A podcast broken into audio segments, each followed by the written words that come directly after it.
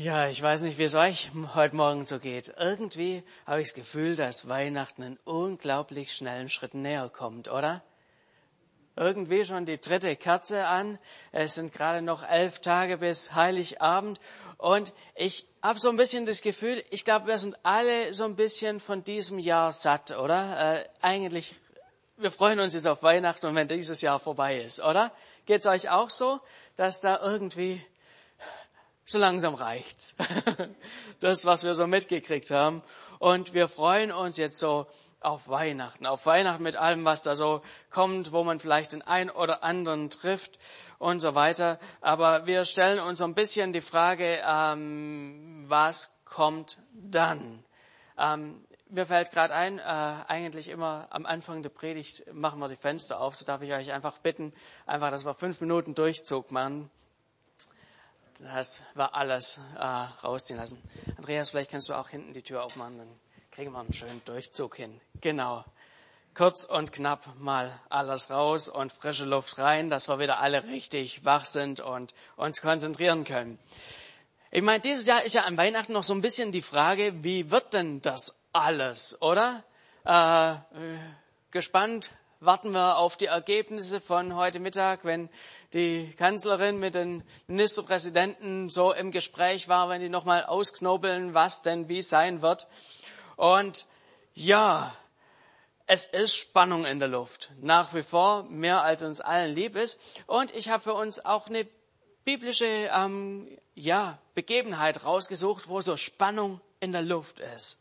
So richtig Spannung in der Luft. Aus der ganzen Weihnachtsgeschichte würde ich sagen, die Geschichte, wo am meisten irgendwie auch los ist. Ein Ereignis, das uns allen sehr, sehr gut bekannt ist. Wir haben es alle schon tausendmal gehört, ähm, aber ich glaube, da steckt was für uns mit drin. Und zwar möchte ich heute mit uns auf diese Begebenheit schauen von ähm, den Hirten auf dem Feld, wie sie plötzlich ähm, ja Besuch bekommen aus dem Himmel, wie sie Besuch bekommen, dass plötzlich Engel vor ihnen auftauchen und ja zu ihnen reden. Diese äh, Sache schauen wir uns heute an. Diese Hirten waren so auf ihrem Feld, wo sie immer waren mit den ganzen ähm, Schäfchen und Ziegen, was sie da eben so hatten. Ähm, und sie haben einfach dasselbe gemacht, was sie immer gemacht haben. Tag für Tag, Woche für Woche, Monat für Monat, Jahr für Jahr. Sie haben das immer gemacht. Sie waren immer draußen irgendwo bei den ähm, Feldern und äh, bei den Wiesen haben da ihre Schäfchen äh, ja weiden lassen. Und ich glaube, wir können uns das ganz gut so miteinander vorstellen, oder? Ich meine, es ist zwar nicht ganz äh, genau überliefert, dass es am 24. Dezember diese Begebenheit war, aber ähm, es deutet viel darauf hin, dass es eben schon in dieser kalten Jahreszeit war, ähm, dass es um diese Zeit herum ist, wo die Tage kurz sind und wo Jesus eben reinkommt ähm, in diese Situation, neu Licht bringt ähm, und wenn die Tage wieder länger werden. Und in dieser Zeit hat sich diese Begebenheit äh, so ähm, zugetragen. Die kühlen Nächte kann man sich ja gut vorstellen. Bethlehem liegt ja weit über dem Meeresspiegel, ungefähr auf 800 Meter, also äh, bei, wenn ihr euch Bensheim vorstellt, nochmal 700 Meter höher.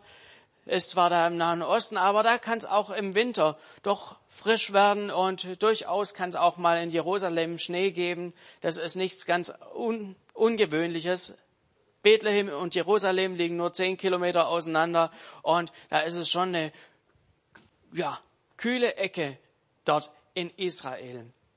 Man kann sich gut vorstellen, die ähm, Hirten sitzen so zusammen am Lagerfeuerchen, halten sich da so ein bisschen warm und äh, ihre Pupillen sind ganz weit auf, weil sie immer wieder nach draußen gucken, ob sie auch nicht irgendwo, ja, irgendwie ein Tier anschleichen sehen, weil sie eben aufpassen müssen, dass ihre Schäfchen, äh, dass denen nichts passiert.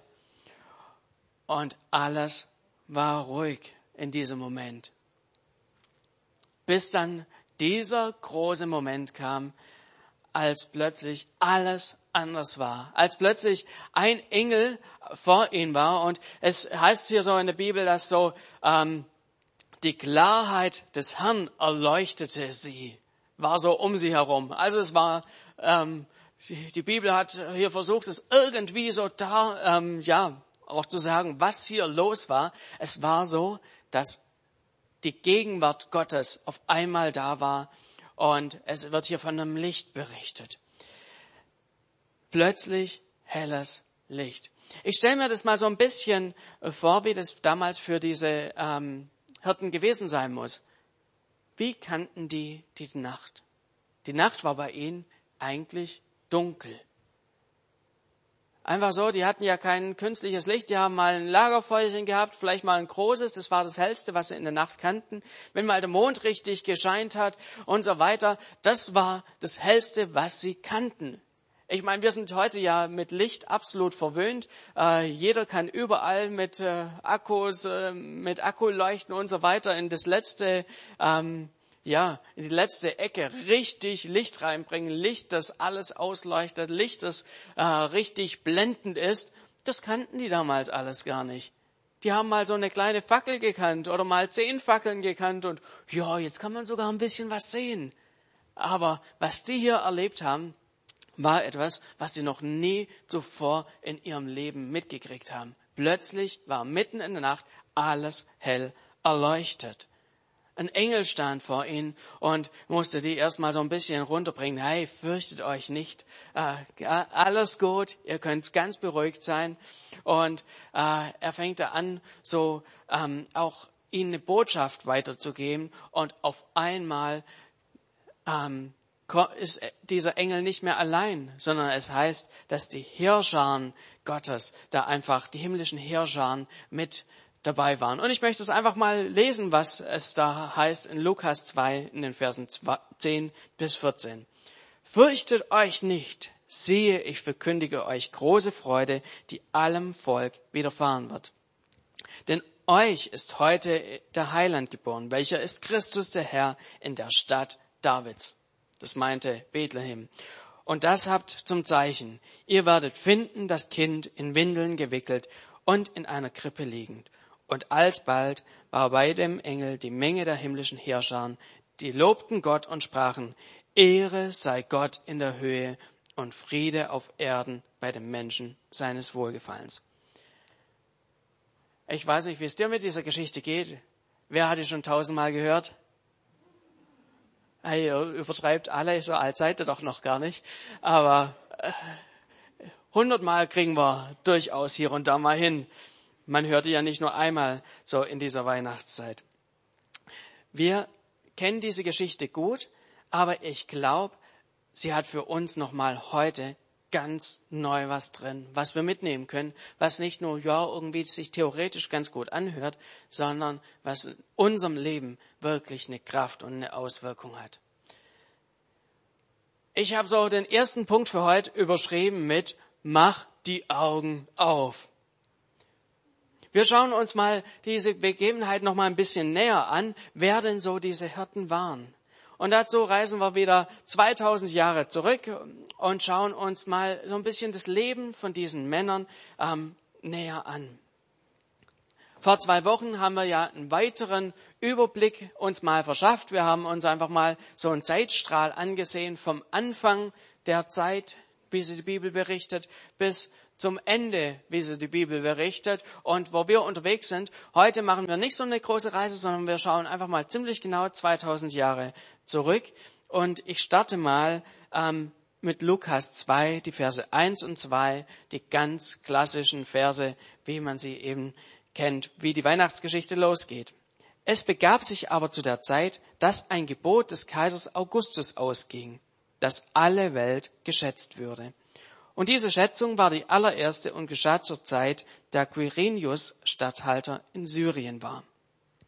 Hier kriegen wir schon eine ganze Menge an wichtigen Informationen, was damals das Leben von diesen ähm, Hirten ausgemacht hat.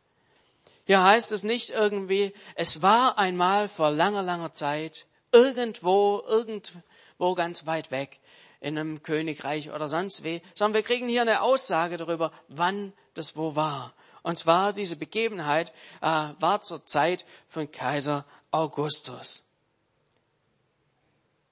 Und wer mal so ein bisschen näher in die Geschichte reinguckt, der merkt, hey, das war nicht nur, ja, das ist nicht, das sind hier nicht nur irgendwelche Fabeln, sondern Kaiser Augustus gab es tatsächlich zu dieser Zeit.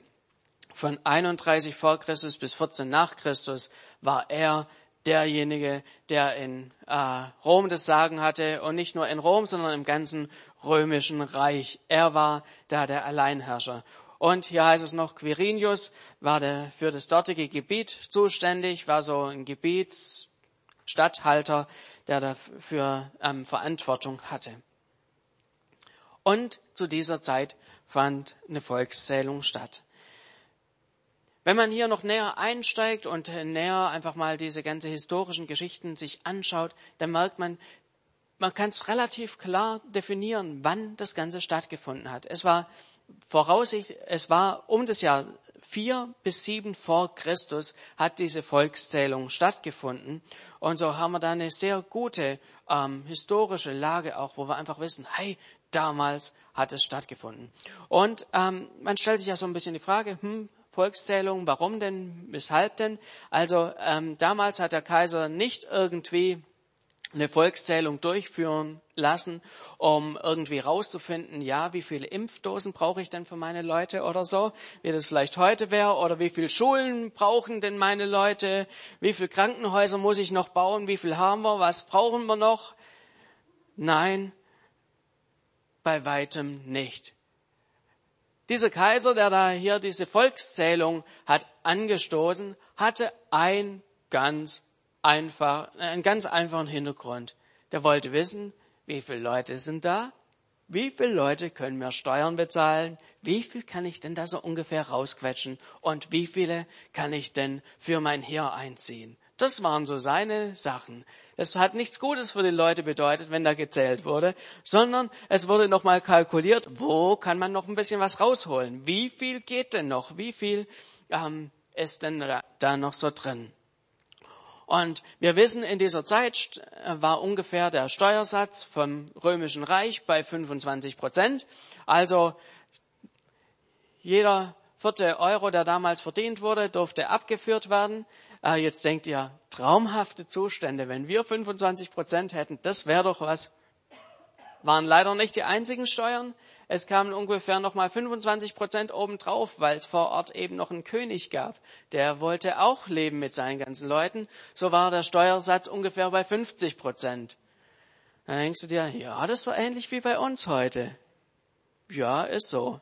Nur, dass wir einiges dafür wiederkriegen, dass bei uns Schulen betrieben werden, dass bei uns es alles Mögliche gibt, was uns zugute kommt. Damals war das nicht unbedingt so. Damals gab es keine Sozialkasse oder was auch immer, sondern da gab es schöne Bauten in Rom von dem vielen Geld. So war das damals. Dieses Land war von den Römern besetzt und ja, diese Hirten hatten kein einfaches Leben. Die haben hart gearbeitet und irgendwie ist es alles immer in alle möglichen Richtungen davongegangen. Und die hatten die große Hoffnung, wann wird das Ganze irgendwann vielleicht mal endlich wieder besser? Wann werden wir diese Römer wieder los? Viele Menschen lebten einfach von der Hand in den Mund, hatten da ihre kleine Herden, hatten vielleicht noch ein bisschen Ackerbau, kämpften sich so durch. Und mitten bei diesen ganz normalen Menschen, die da irgendwie versucht haben, durchzukommen, um ihr Überleben so gekämpft haben, bei diesen Leuten taucht plötzlich mitten in ihrem Alltag, während sie bei ihrem Job waren, taucht ein Engel Gottes auf. Dieser Engel Gottes taucht nicht auf irgendwie dort, wo die politisch Wichtigen waren. Nicht zehn Kilometer weiter in Jerusalem, nicht bei den religiös bedeutsamen, nicht da, wo viel gebetet wurde, nicht da, wo die Menschen waren mit der hohen Theologie oder sonst wie, sondern zehn Kilometer südlich, einem abgelegenen Vorort von Jerusalem, draußen in Bethlehem in der Provinz. Nicht bei den Vornehmen, bei den Einfachen. Nicht bei denen, die alles bestimmen konnten, sondern die, bei denen, die einfach bestimmt wurden. Es waren ganz einfache Leute wie du und ich. Brave Bürger, die ihre Aufgaben gemacht haben, die waren mitten in ihrem Alltag drin, nachts sogar noch Nachtschicht bei der Arbeit. Und wisst ihr, was wir aus diesem Punkt mitnehmen können? Gott begegnet ganz normalen Menschen in ganz normalen Lebensbereichen. Er behält sich die besonderen Dinge nicht nur irgendwie ganz besonders frommen, guten Menschen hin, die es ganz besonders gut hinkriegen, die vielleicht da völlig abgehoben sind oder niemals erreichbar wären. Er begegnet hier nicht Menschen, die ja so vorbildlich sind, wo wir alle zusammen denken, das schaffen wir nie, da kommen wir nie hin. Ganz im Gegenteil. Dieser Engel kommt zu den einfachsten Leuten. Leute, die wie Max Mustermann sind, wie Lieschen Müller, einfach ganz normale Leute, Menschen im Alltag, die sich eine bessere Welt gewünscht haben, die einen schweren Alltag hatten, das durchgezogen haben, Tag für Tag. Genau zu denen kam der Engel. Und ich denke, das macht doch uns Hoffnung, dass Gott uns begegnen kann und uns begegnen möchte. Auch wenn wir Tag für Tag bei der Arbeit sind, wenn wir Tag für Tag unseren Alltagstrott haben, uns hoffen, dass es alles hoffentlich schnell wieder besser wird. Wenn du diesen Wunsch hast, dann geht's dir wie den Hirten. Herzlich willkommen hier im Team, in diesem Club. Diesen Leuten will Gott begegnen. Deshalb ist mein erster Punkt, mach die Augen auf. Gott will dir begegnen. Egal, wo du momentan stehst, egal, wie gut du dein Leben gerade im Griff hast oder nicht im Griff hast, Gott möchte dir sogar in deinem Alltag drin begegnen. Nicht nur dann, wenn du eben gerade dir extra Zeit nimmst zu beten und äh, und so weiter, sondern rechne damit, mach deine Augen auf, dass Gott auch in deinen Alltag reinkommt. Wenn du bei der Arbeit bist, halte deine Augen offen für die kleinen und die großen Gottesbegegnungen. Müssen wir dafür alles perfekt machen? Ich glaube nicht. Lass uns die Hirten anschauen. Da heißt auch nicht, nachdem sie ihre vierwöchige äh, Fasten- und Gebetszeit abgeschlossen hatten, kam der Engel des Herrn über sie oder sonst wie. Nee, die waren einfach bei der Arbeit. Heißt es, als sie gezogen waren hinauf zum Tempel, heißt es auch nicht, als sie draußen bei der Arbeit waren. Ich glaube, das ist wichtig für uns, dass wir die Augen offen halten in unserem Alltag und einfach darauf ausgerichtet sind. Gott, du möchtest mir begegnen. Die, auf die unterschiedlichste Art und Weisen. Die kleinen und die großen ähm, Dinge. So wollen wir einfach gespannt sein. Auch wenn wir bisher vielleicht, ich weiß nicht, ob es irgendeiner von euch schon mitgekriegt hat, dass plötzlich der, ein Engel Gottes vor ihm stand. Gab es hier jemand? Mit dem würde ich gern äh, nachher noch mal ein bisschen näher äh, mich austauschen. Das fände ich interessant. Ich meine, das ist jetzt nicht so der Normalfall, aber wir dürfen uns darauf verlassen, dass Gott in den kleinen und großen Begebenheiten unseres Lebens Gott reinkommen will, will und uns begegnen will. Also mach die Augen auf, egal wo du bist. Gott möchte reinkommen. Er will dir in deinem Alltag rein zusprechen. Ich will dir Frieden bringen. Ich will dir Ruhe bringen, genau wie damals bei den Hirten. Mein zweiten Punkt, den ich hier habe, ist, mach dich auf die Socken. Was haben die Hirten denn gemacht, als sie diese Begegnung mit diesen einen Engel und dann mit den vielen Engeln hatten? Sie hatten einen Auftrag bekommen, hey, geht hin, sucht den Messias, sucht den Erlöser. Was haben sie gemacht? Sind sie einfach nur am Lagerfeuer sitzen geblieben? Haben sie gewartet, bis es, ja, sich mit der Zeit vielleicht irgendwie was tut? Überhaupt nicht. Sie sind sofort losgezogen und sind durch ganz Bethlehem durch, sind von Stall zu Stall und haben geguckt, gibt's hier irgendwo eine Futterkrippe, wo ein Kind drin liegt? Und ich kann mir das gut nach, äh, so vorstellen. Die sind, die mussten ja dann irgendwie an jedem Haus klopfen und nachfragen, sag mal, ist bei euch jemand im Stall? Und so weiter. Und ich kann mir vorstellen, dass eine ganze Menge, eine ganze Reihe an Rückfragen gekommen ist. Äh, wie kommt ihr darauf, dass bei mir im Stall ein Kind liegt? Also, äh, ist ja jetzt nicht so das ganz Logische, dass irgendwo im Stall ein Kind liegt. Ähm, äh, das war damals nicht, ist es heute nicht und war es damals schon nicht üblich. Und die mussten dann schon irgendwie erklären, ja, also wir hatten irgendwie, wir waren auf dem Feld und da waren plötzlich Engel, äh, erst einer und dann viele. Also ich kann mir echt vorstellen, dass die so ein paar Rückfragen hatten. Sagt mal, was habt denn ihr da am Lagerfeuerchen getrunken? Sag mal, ähm, seid ihr schon noch so ganz ähm, ist bei euch alles in Ordnung? Habt ihr irgendwie ein bisschen arg hohes Fieber gehabt oder was ist denn bei euch los? Aber sie haben sich nicht davon abbringen lassen, sie sind wirklich von Tür zu Tür weitergegangen und haben nach diesem Messias gesucht, bis sie ihn gefunden haben.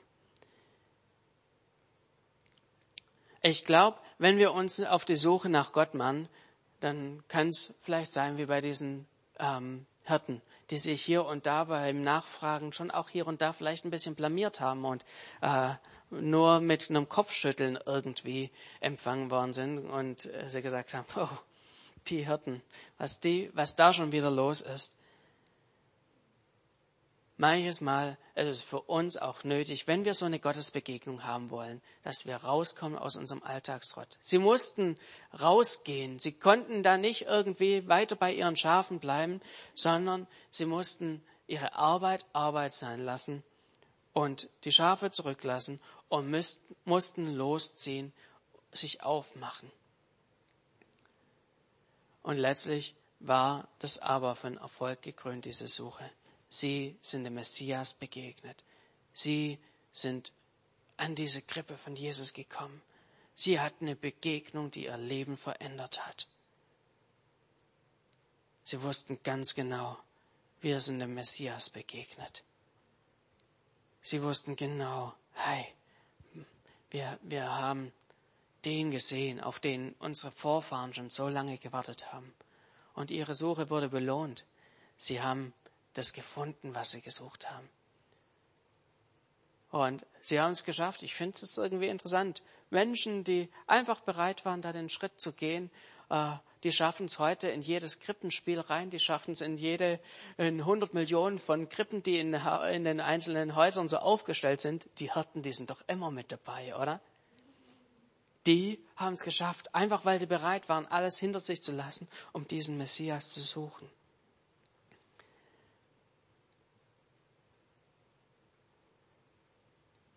Und ich glaube, hier ist auch für uns wieder was drin. Wenn wir uns aufmachen, wenn wir sagen, ich will diesen Jesus finden, ich will diesen Messias finden, diesen Erlöser finden für mein Leben, dann können wir ihn finden. Er lässt sich finden von ganz normalen Leuten, die sich aufmachen, um ihn zu suchen. Er hat schon in seinem Wort zugesagt, wer mich sucht, von dem will ich mich finden lassen. Nutz doch diese Adventszeit ganz neu, einfach dich aufzumachen, Gott neu zu finden. Vielleicht auch das erste Mal dich aufzumachen, um Gott zu suchen. Er ist ein Gott, der sich finden lassen möchte. Neu zu sagen, einfach Gott, ich möchte dir begegnen. Ich möchte eine Begegnung mit dir haben. Ich will ein Stück weit das, was die Hirten damals erlebt haben. Ich möchte es auch erleben, einfach zu wissen, ich habe da nicht nur irgendein Baby gesehen, ich habe da nicht nur irgendwas gesehen, sondern ich hatte eine Begegnung mit dem Messias. Ich lade euch ein, an dieser Stelle auch Anfang des nächsten Jahres hier mit dabei zu sein. Vom 10. bis zum 16. Januar werden wir eine Gebetswoche haben hier, wo wir einfach gemeinsam uns ausrichten wollen, Gott zu suchen, ihm näher zu kommen ihn neu zu suchen. Und da möchte ich dir einfach Mut machen. Mach dich auf die Socken. Lass nicht einfach nur den Alltag Alltag sein, sondern nutz gerade auch jetzt diese ganz neu, wahrscheinlich ruhigere Weihnachtszeit, ruhiger als je zuvor. Einfach nutze diese Zeit, um Gott zu suchen, um Messias zu finden. Er will sich finden lassen. Und ich habe noch so einen dritten Punkt, der für uns hier in diesem Text mit drin steht, ähm, wo ich glaube, dass er unglaublich wichtig auch für unser Leben ist. Den dritten Punkt habe ich überschrieben mit Mach dich nicht verrückt. Mach dich nicht verrückt. Die Hirten hatten hier das Erlebnis ihres Lebens.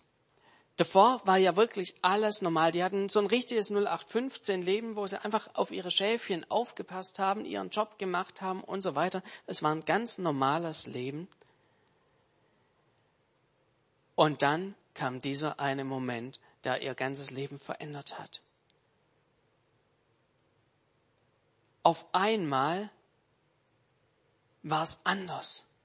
Sie hatten dieses, ja, man muss wirklich sagen, also keiner von uns hat es jemals irgendwas in die Richtung miterlebt, was sie erlebt haben. Die haben was Außergewöhnliches erlebt, was ihr Leben geprägt hat. Aber wisst ihr was? Es kam auch der Montag danach. Es kam der Montag danach. Der Tag, wo dann äh, Jesus plötzlich dann auch verschwunden war, die Familie musste untertauchen. Es kam der Tag, wo sie einfach wieder raus mussten zu ihren, äh, zu ihren Schäfchen. Und dann ist erstmal 30 Jahre nichts passiert. Sie hatten diese Zusage, Jesus ist der Retter der Welt, aber dann hat es 30 Jahre gedauert, bis Jesus erwachsen war und seinen Dienst angefangen hat. 30 Jahre äh, haben die gelebt. Ich weiß gar nicht, ob es alle überlebt haben, wahrscheinlich nicht. Ich meine, da war vielleicht der ein oder andere Hirte damals schon, ja, ein paar Tage älter und 30 Jahre später, wie das eben so ist, die haben gar nichts davon mitbekommen, was aus diesem Jesus geworden ist. Das ist eine gewisse Herausforderung. Die haben in diesen 30 Jahren weiter schön ihre Steuern bezahlt. Sie haben weiter ihr, ja, ihre Sachen erlebt, ihre Herausforderungen gehabt, in Bethlehem ganz besonders. Es war von da an nicht, ihre Umstände waren nicht alle auf einmal gut. Es waren weiter die Herausforderungen des Lebens da. Der Unterschied ist, sie haben dazwischen Gott erlebt gehabt. Und ich glaube, wir können aus dieser Situation für uns was ganz Wichtiges mitnehmen. Manchmal ist es bei uns nämlich genauso. Wir haben Gott intensiv erlebt und dann kommt der Montag. Dann kommt wieder der Alltag. Dann kommt wieder, ja, die normalen Herausforderungen und die Umstände haben sich vielleicht überhaupt nicht geändert. Oder? Kennt ihr das? Ihr habt eine gute Begegnung mit Gott, ihr habt was Besonderes und dann kommt aber wieder die Arbeit. Dann kommt wieder ja, äh, das, was schon immer ein Stück weit herausfordernd war. Ja, man hat noch diese gute Erinnerung an das, was Gott gemacht hat. Man weiß nach wie vor, hey, ich, ich habe da eine Begegnung mit Gott gehabt. Aber dann geht's auch wieder darum, im Alltag drin zu sein. Es ist ein Grund, sein Glauben über Bord zu werfen. Es ist Grund, alles anzuzweifeln, was man mit Gott erlebt hat? Auf gar keinen Fall. Gott hält sein Wort. Gott hat sein Wort auch damals gehalten, auch wenn es 30 Jahre noch gedauert hat, bis man die ersten Auswirkungen gesehen hat.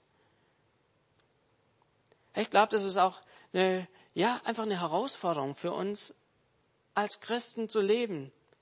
Vielleicht der ein oder andere war schon mal, hat ein Jüngerschaftsjahr gemacht, Gott intensiv erlebt, war auf einer Jüngerschaftsschule, ähm, intensive Erlebnisse mit Gott gehabt, den Himmel auf Erden erlebt, so gefühlt und äh, Alltag war weit weg. Und dann ist man wieder zurück im Alltag drin, dann fängt plötzlich wieder der Job an, dann fängt wieder die Herausforderung an, dann fängt all das wieder an, was beschwerlich ist. Aber was uns bleibt, ist einfach das, die Erinnerung, hey, ich habe Gott erlebt. ich halte an dem fest, es gibt einen lebendigen Gott. Den Hirten ging es ganz genauso. Ihnen blieb das, was sie damals erlebt haben. Und ich mache euch Mut, euren Glauben nicht über Bord zu werfen. Gott hält sein Wort. Und immer, wenn wir sowas erleben, wo wir denken, hey, ich habe Gott erlebt, aber ich erlebe ihn momentan nicht mehr so.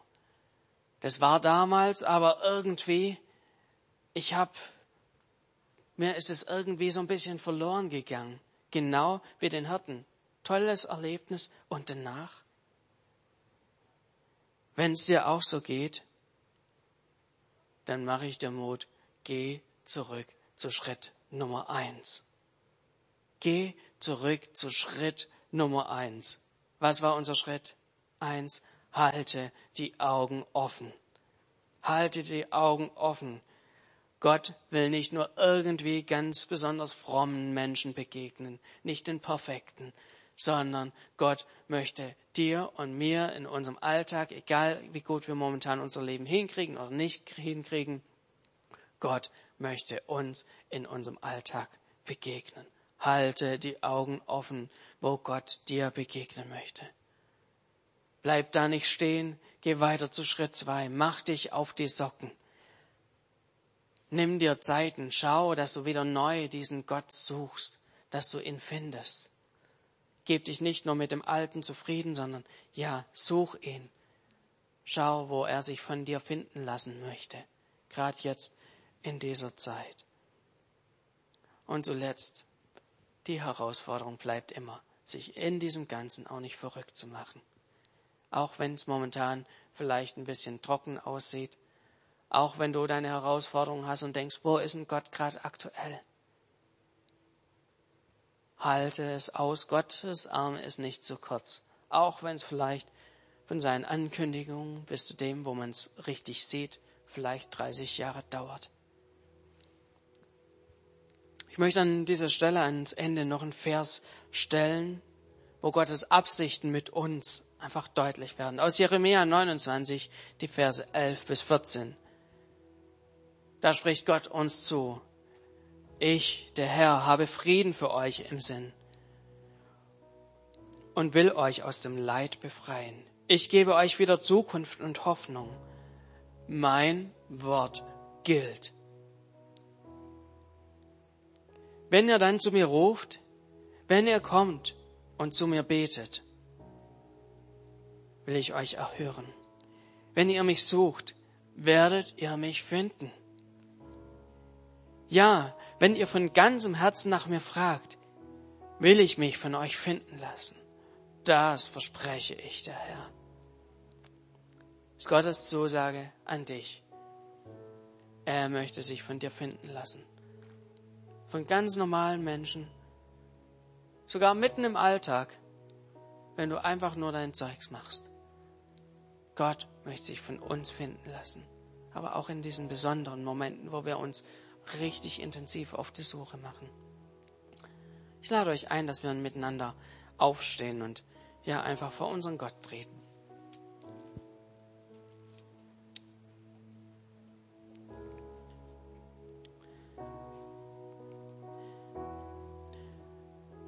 Jesus, ich danke dir einfach für diese herrliche Geschichte, wenn da einfach so deutlich wird, dass wir nicht die perfekten Menschen sein müssen, die alles irgendwie hinkriegen, das kriegen müssen, dass, dass du dich von uns finden lässt, sondern du möchtest dich von ganz normalen Menschen finden lassen, die irgendwie im Alltag auch drin hängen, die ihre Herausforderungen haben. Und während wir alle die Augen geschlossen haben, möchte ich hier einfach reinfragen, gibt es hier jemand, der sagt, Gott, ich will dich finden. Gott, ich, ich will mich auf die Suche machen nach dir. Vielleicht zum allerersten Mal, vielleicht aber auch zum wiederholten Mal. Dann heb einfach kurz deine Hand als Zeichen. Gott, hier bin ich. Ich will dich suchen. Ich will dich finden. Ja. Macht euch auf die Suche nach Gott. Er will sich von uns finden lassen. Der erste Schritt ist, dass wir sagen, ja, hier Gott, ich bin hier. Ich möchte dich finden. Ja. beste Schritt, die beste Entscheidung, die wir immer wieder neu treffen können, dass wir sagen, Gott, ich suche dich. Ja.